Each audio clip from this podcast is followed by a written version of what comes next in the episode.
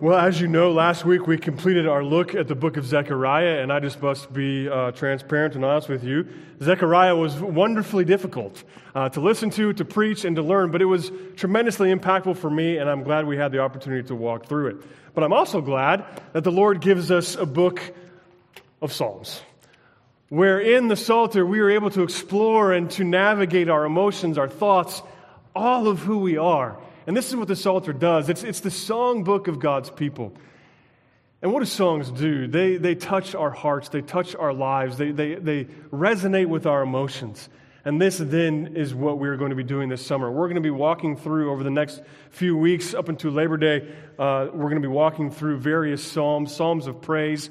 We're going to have a few guest preachers come and do the same as I'm going to be uh, in and out of town over the course of the next couple months. But I'm looking forward to preaching some of these Psalms and to hopefully allow the Lord to prick us, our hearts, and to play the heartstrings of our lives. And Psalm 34, where we're going to be today, is one of those Psalms, a psalm of praise.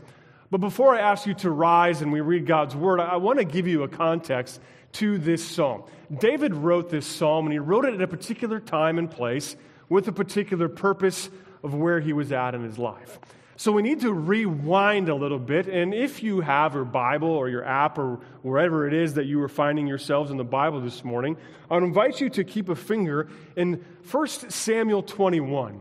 Now, if you are ever wanting some drama and excitement in your life, just go read 1st and 2nd Samuel and the story of David and Saul and all of these things. And it is tremendously exciting and it's full of riveting twists and turns. But 1 Samuel 21 is interesting. David has just been anointed king or recently been anointed king. And um, not too long in the past, he had defeated some guy called Goliath with some stones and he, he killed this Philistine giant. And if you remember the story of David Goliath, after David had killed Goliath, what happened? The, people, the army of Israel pursued the army of Philistine, and the Philistines were scattered, and they ran back to a city called Gath in Philistia. And it was a, fairly large city, but most of the Philistine army had been destroyed by the, the, the army of Israel. But those who remained went back to this city called Gath. Okay, so that's a little bit further in the past. But now, when David's writing this psalm, he's on the heels of an important event in his life. You see, because in the culture at the time and in the context of where David and Saul were at, it says to us in Samuel that the women sang songs about David because that's what we do about our heroes. We sing songs about our heroes. And the song was Saul has killed his thousands, but David, now David, he's killed his tens of thousands. So Saul, being the insecure leader that he is, seeks to kill David. So David's forced to flee. And he's forced to flee Israel. And it's interesting where he goes. So remind, remember now that David has killed Goliath, he's destroyed the Philistine army, but there are still some that remain. So where does David flee to in 1 Samuel 21? David makes a decision to flee for his life to a place called Gath. Well, why in the wide world would David go back to this place?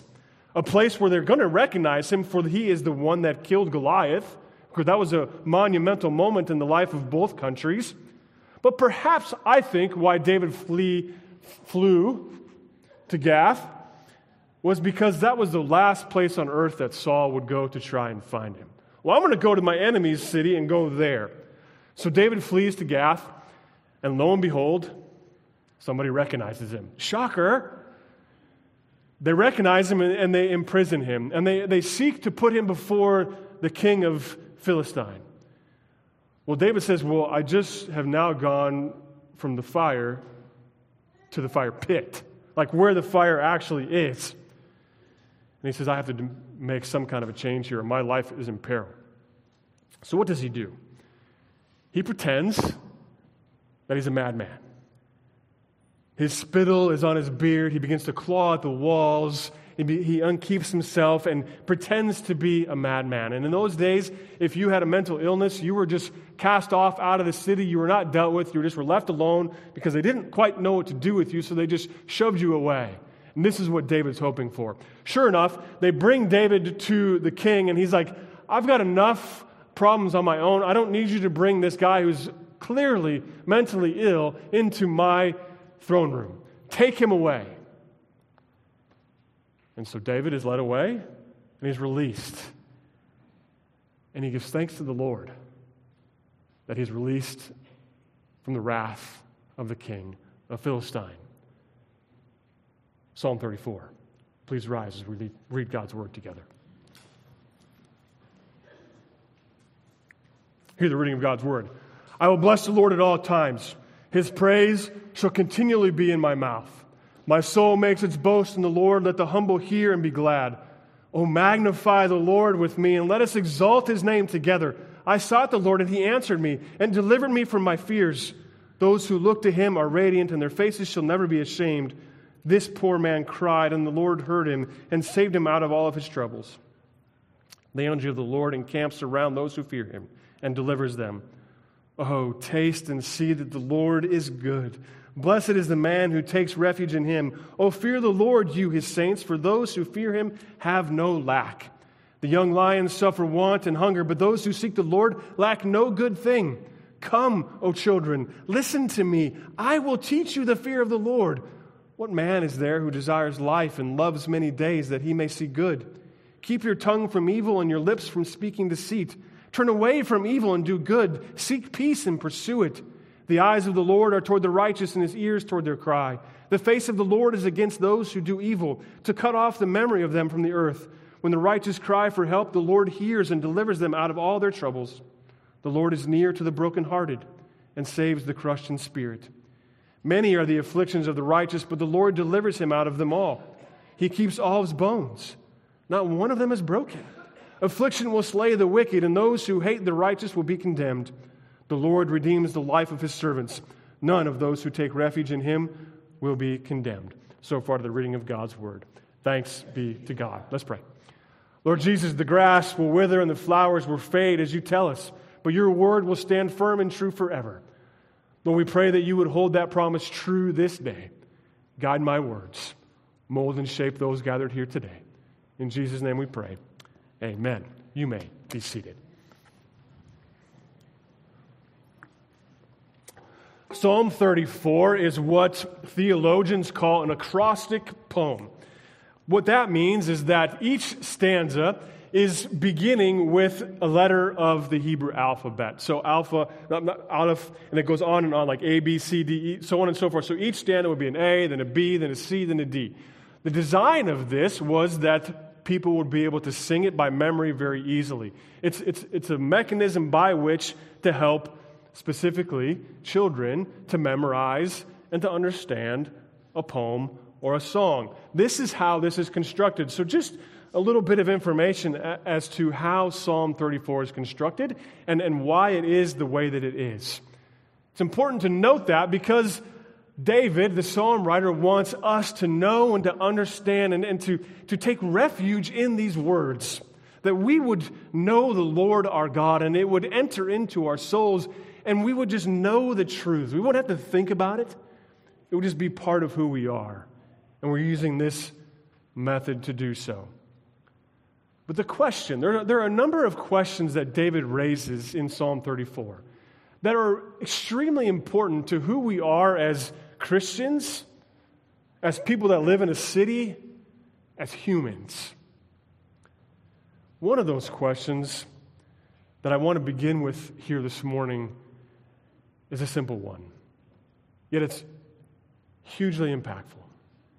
The question simply is this What are you pursuing today? What are you running after?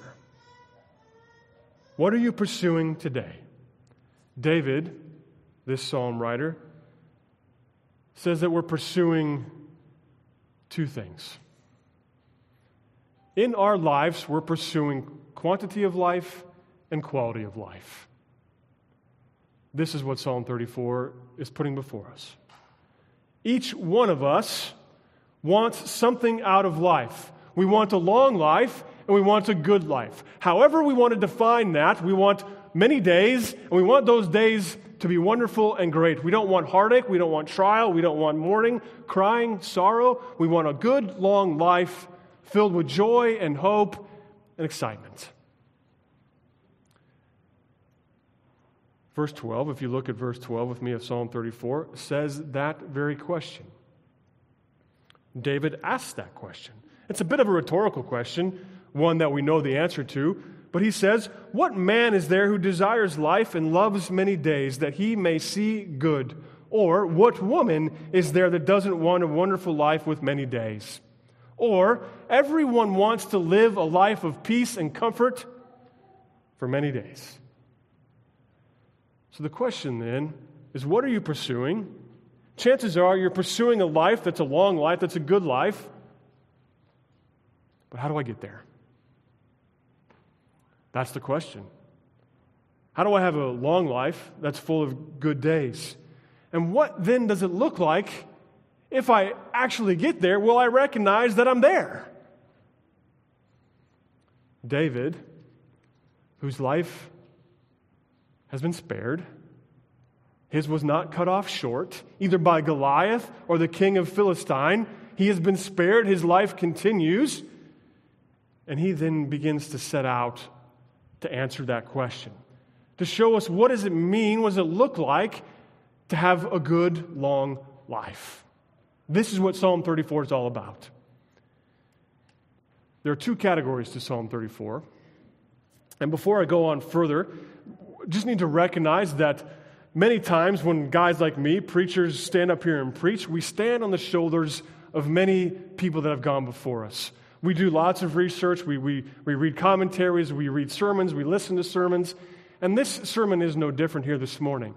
Some, most of this sermon is Ryan's, but I just want to recognize sometimes that I stand on the shoulders of many men who are more, far more intelligent than Ryan Arkema.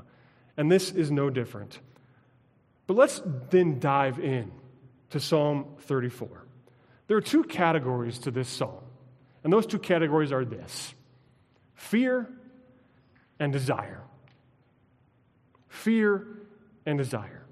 These are the things that we're most profoundly shaped by fear and desire. What are you pursuing this morning? Chances are you're pursuing things because you either desire it, you want it in your life, or you're running away from a fear that you don't want because it's scary. If we look at our lives honestly and openly here today, chances are 99.9% of us are moving in a direction of desire or away from fear. The key of this psalm is not necessarily then to focus on our behaviors. Whether I'm in fear or desire, the key to this psalm that David's putting forward to us is becoming more like the one who spared David's life. Is to be more like the one who calls us to himself.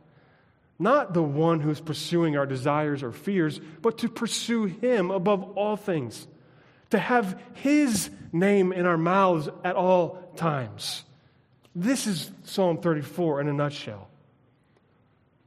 So let's look at these two things. Let's look at these two themes in Psalm 34 our fear and our desire. First of all, let's look at our fears. However, we want to look at fear, we can look at it in a couple different ways. This morning, the first way I want to look at fear is to examine right and wrong fears. And I want to first look at our wrong fears.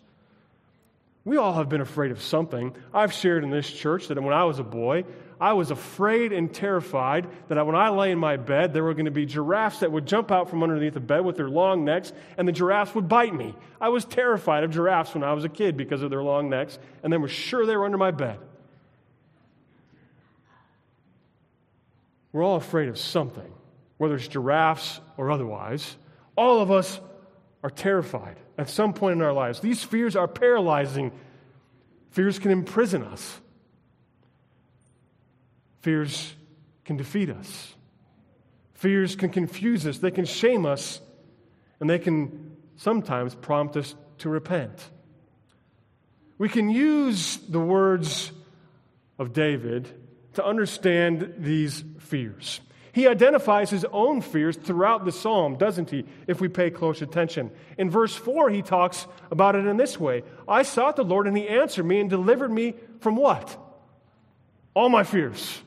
He's openly, readily saying, I'm afraid, and the Lord brings me from it. In verse 6, he talks about it this way This poor man cried out of the fear of poverty. In verse 6, he talks about it being troubled. He saved him out of his troubles. In verse 17, he delivers him out of all of his troubles. In verse 19, he speaks of the one who is afflicted. In verse 18, the one who is brokenhearted, the one who is crushed in spirit. These are some of the categories of fear that David addresses for us here this morning in Psalm 34. But we fear all of those experiences in some way, shape, or form, don't we? And we do everything that we can to avoid being afraid. Some of these fears manifest themselves in a few things, and I just wrote down a couple of them.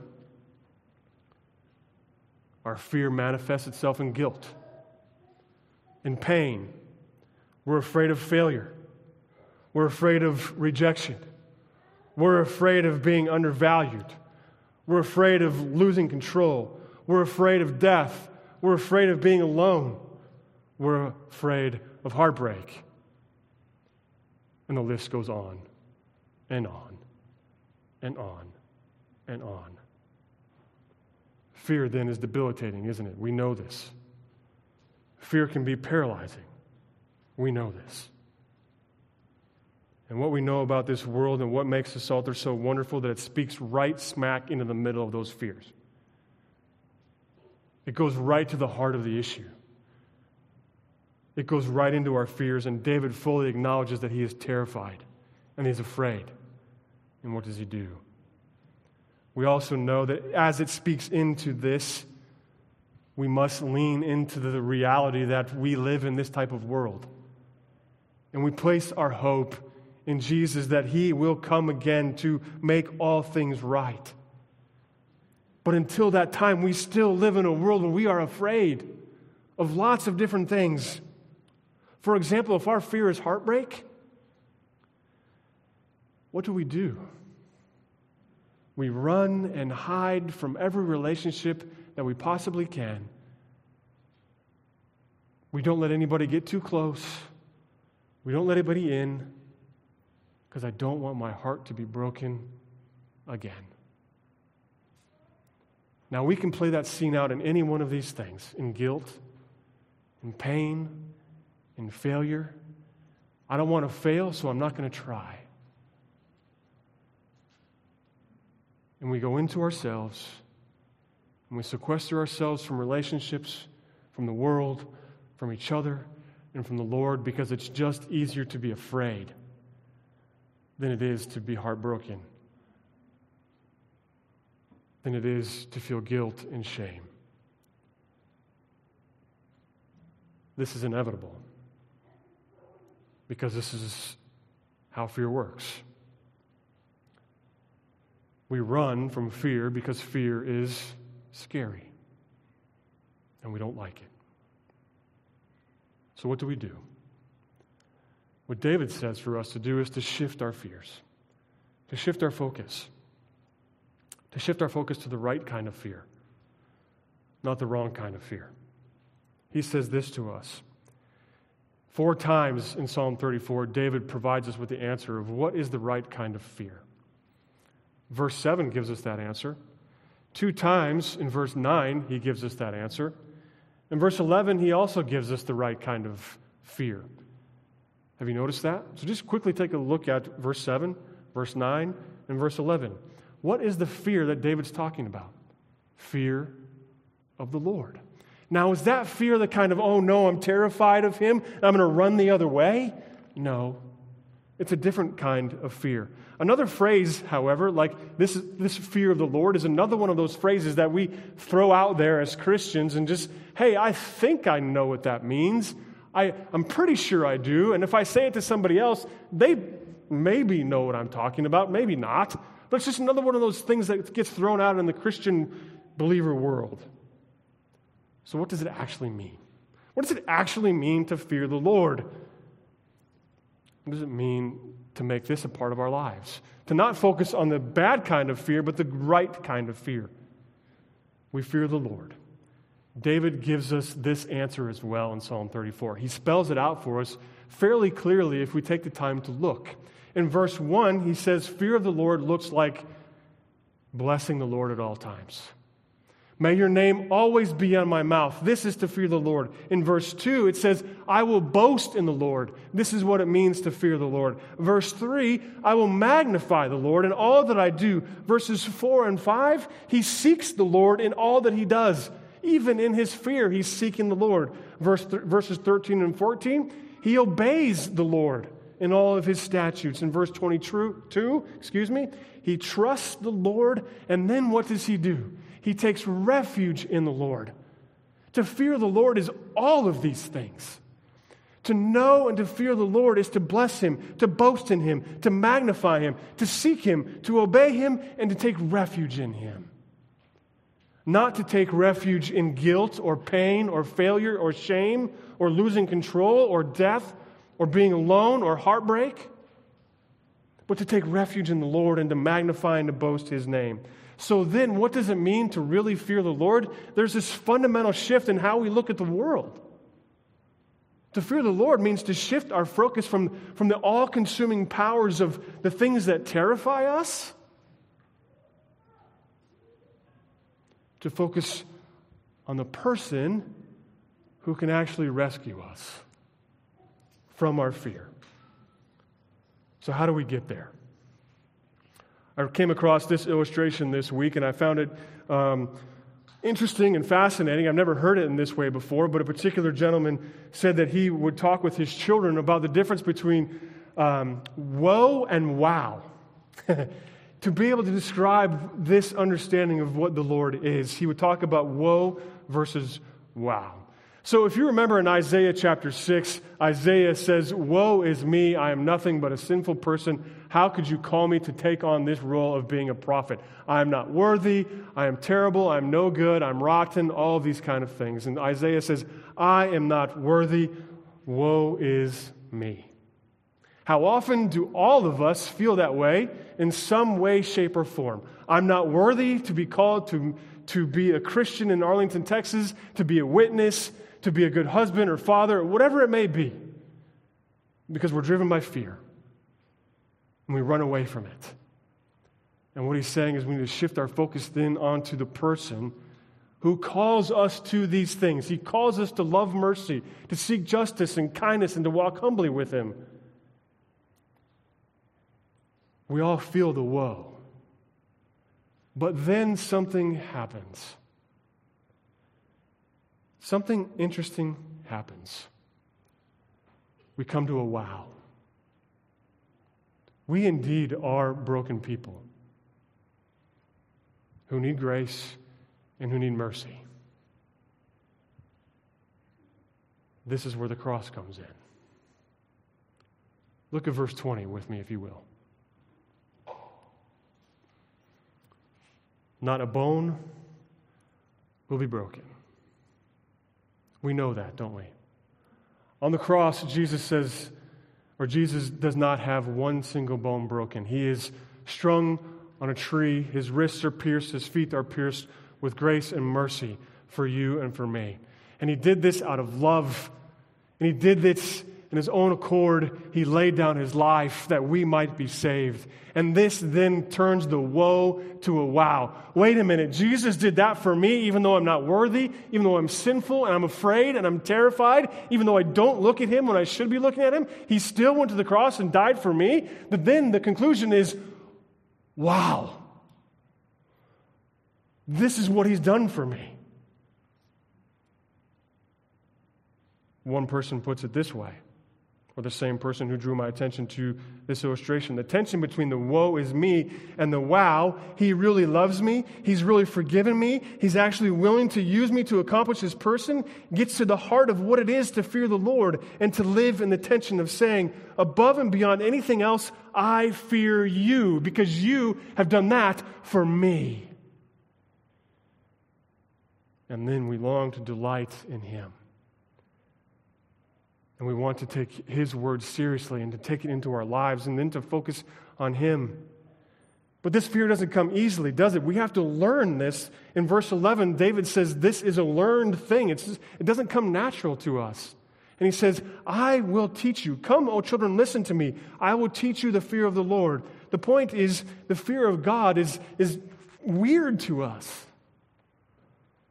It's, it's, it doesn't just come eating like or naturally, like eating or something like that. We have to learn to fear the Lord. It goes against everything in our nature.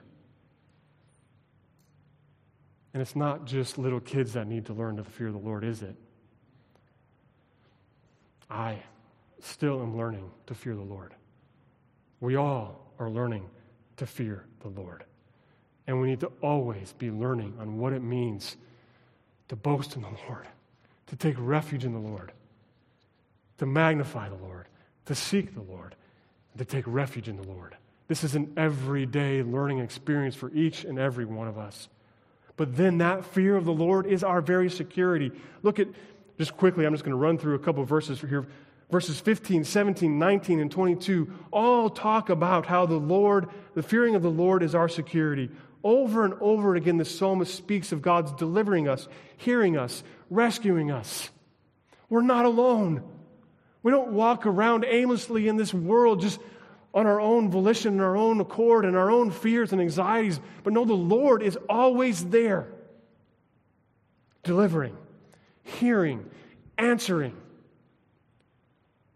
when we're afraid. So now, quickly, I want to shift to the other focus here in Psalm 34. So we're molded and shaped by our fears. We're also molded and shaped by our desires. This is the, the other section of Psalm 34. We started saying that we're shaped by these two things, and we saw in our fears, we saw wrong kind of fears, and we saw right kind of fears. The same then can be said about our desires and how David acknowledges this very thing in Psalm 34. The wrong desires are not just desiring what is evil. We don't say to ourselves, I desire destructive things in my life, and I'm going to set out for that. I would dare say none of us in this room have that ambition. I hope to be evil today. But wrong desires are taking what is good and making them into something else and desiring them to such a degree that now they become the very thing that we desire. And we can run that all across the map, plug that into a formula money, marriage, sex, power, control, worship, family, jobs. This is what we do. We take good things and we make them the ultimate thing. That's the wrong kind of desire. It's not what we need to be about.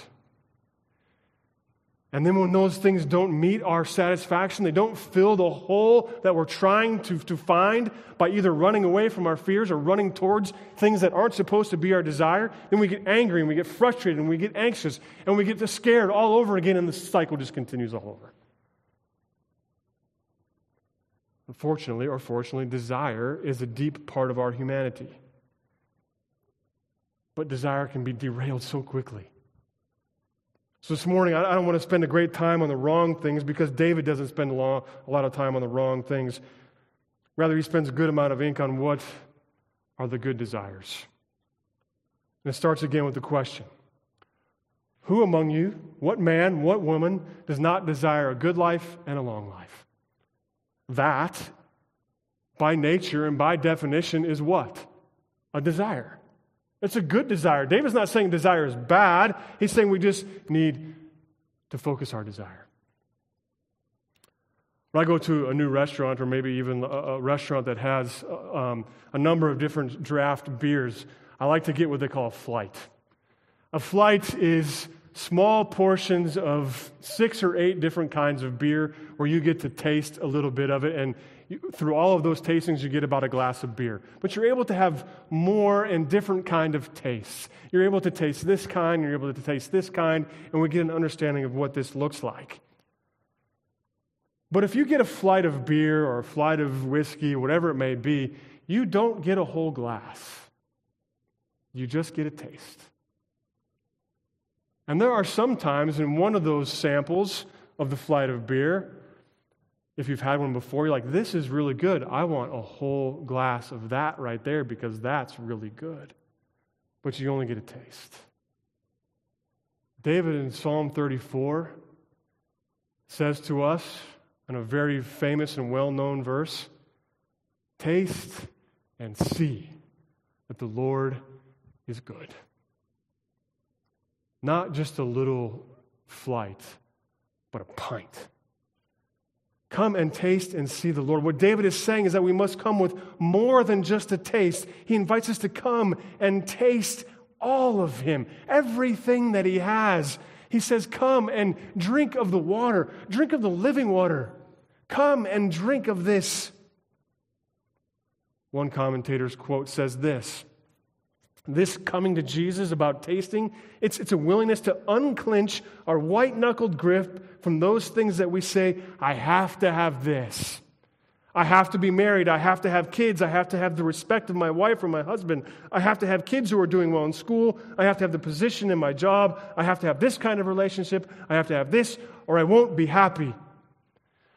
Tasting and seeing Jesus is responding to all of those white knuckled grips and saying, Lord Jesus, I come to you with a desire that you created within me, that you and you alone would satisfy me. This is what it means to taste and to see that the Lord is good, that He fills our right desires, our one big hole that we're all longing for and missing, that He alone can fill that up with living water, with Himself. David says this in verse 10 The young lions suffer want and hunger, but those who seek the Lord lack no good thing. The imagery is very easy in this section lions, if you know lions, they're capable of just going and taking whatever they want. They're big enough, they're strong enough, and they can do it. But David says, even they, those who you expect to be the most competent and most capable, even they suffer want and hunger. Even the ones who are the most capable, the strongest, the most powerful, still are left wanting if they're not tasting and seeing and drinking of the water of Jesus Christ and his life. Three times the psalmist says, Those who seek the Lord lack no good thing. No good thing does he withhold from those who fear him. No good thing does he withhold with those who walk is blameless. Taste and see. But we've heard that before too, if you remember. The enemy, back in the garden in chapter 3, he said exactly the same thing to Adam and Eve. It's the very thing that tempted them. Taste it. Taste it. And then you will see. Taste the fruit, and then you will see everything that you need to see. But that's also not the desire that we have. You see, because that's what the enemy does. He takes our good desires and he twists it and he, and he misshapes it and he makes it to seem like it's something that we want and that we need and that we desire, but it's completely a lie. The thing that we want and the thing that we need and the thing that we absolutely desire is to fill the hole in our lives that only Jesus can fill to have the, the, the, the, kind of water that quenches our thirst. So, the question for us this morning is what is it that you want to taste and see today? What are you pursuing today? How are you going to have a long life and a good life? The psalmist answers that too. In verse 2, it says, Let the humble hear and be glad. In verse 11, come, O children, and listen. You see, what it looks like to live a long life and a good life is to humble ourselves before the Lord and before each other and to taste and to see that He is good. And it's only those who come to Jesus in complete and utter humility and recognizing the knowledge that He alone is the one that can fill our hearts and our desires, to move us away from our fears and move us to Himself. In verses 15 and 17, it says, The righteous do that. In John 10, it says, I have come that you may have life. This is Jesus talking. I have come that you may have life, that you may enjoy life, that you may have an abundance of the full until it overflows, That's what it looks like to have a long life and a good life, is to have Jesus fill us with abundance until it overflows. This is the definition of the good life.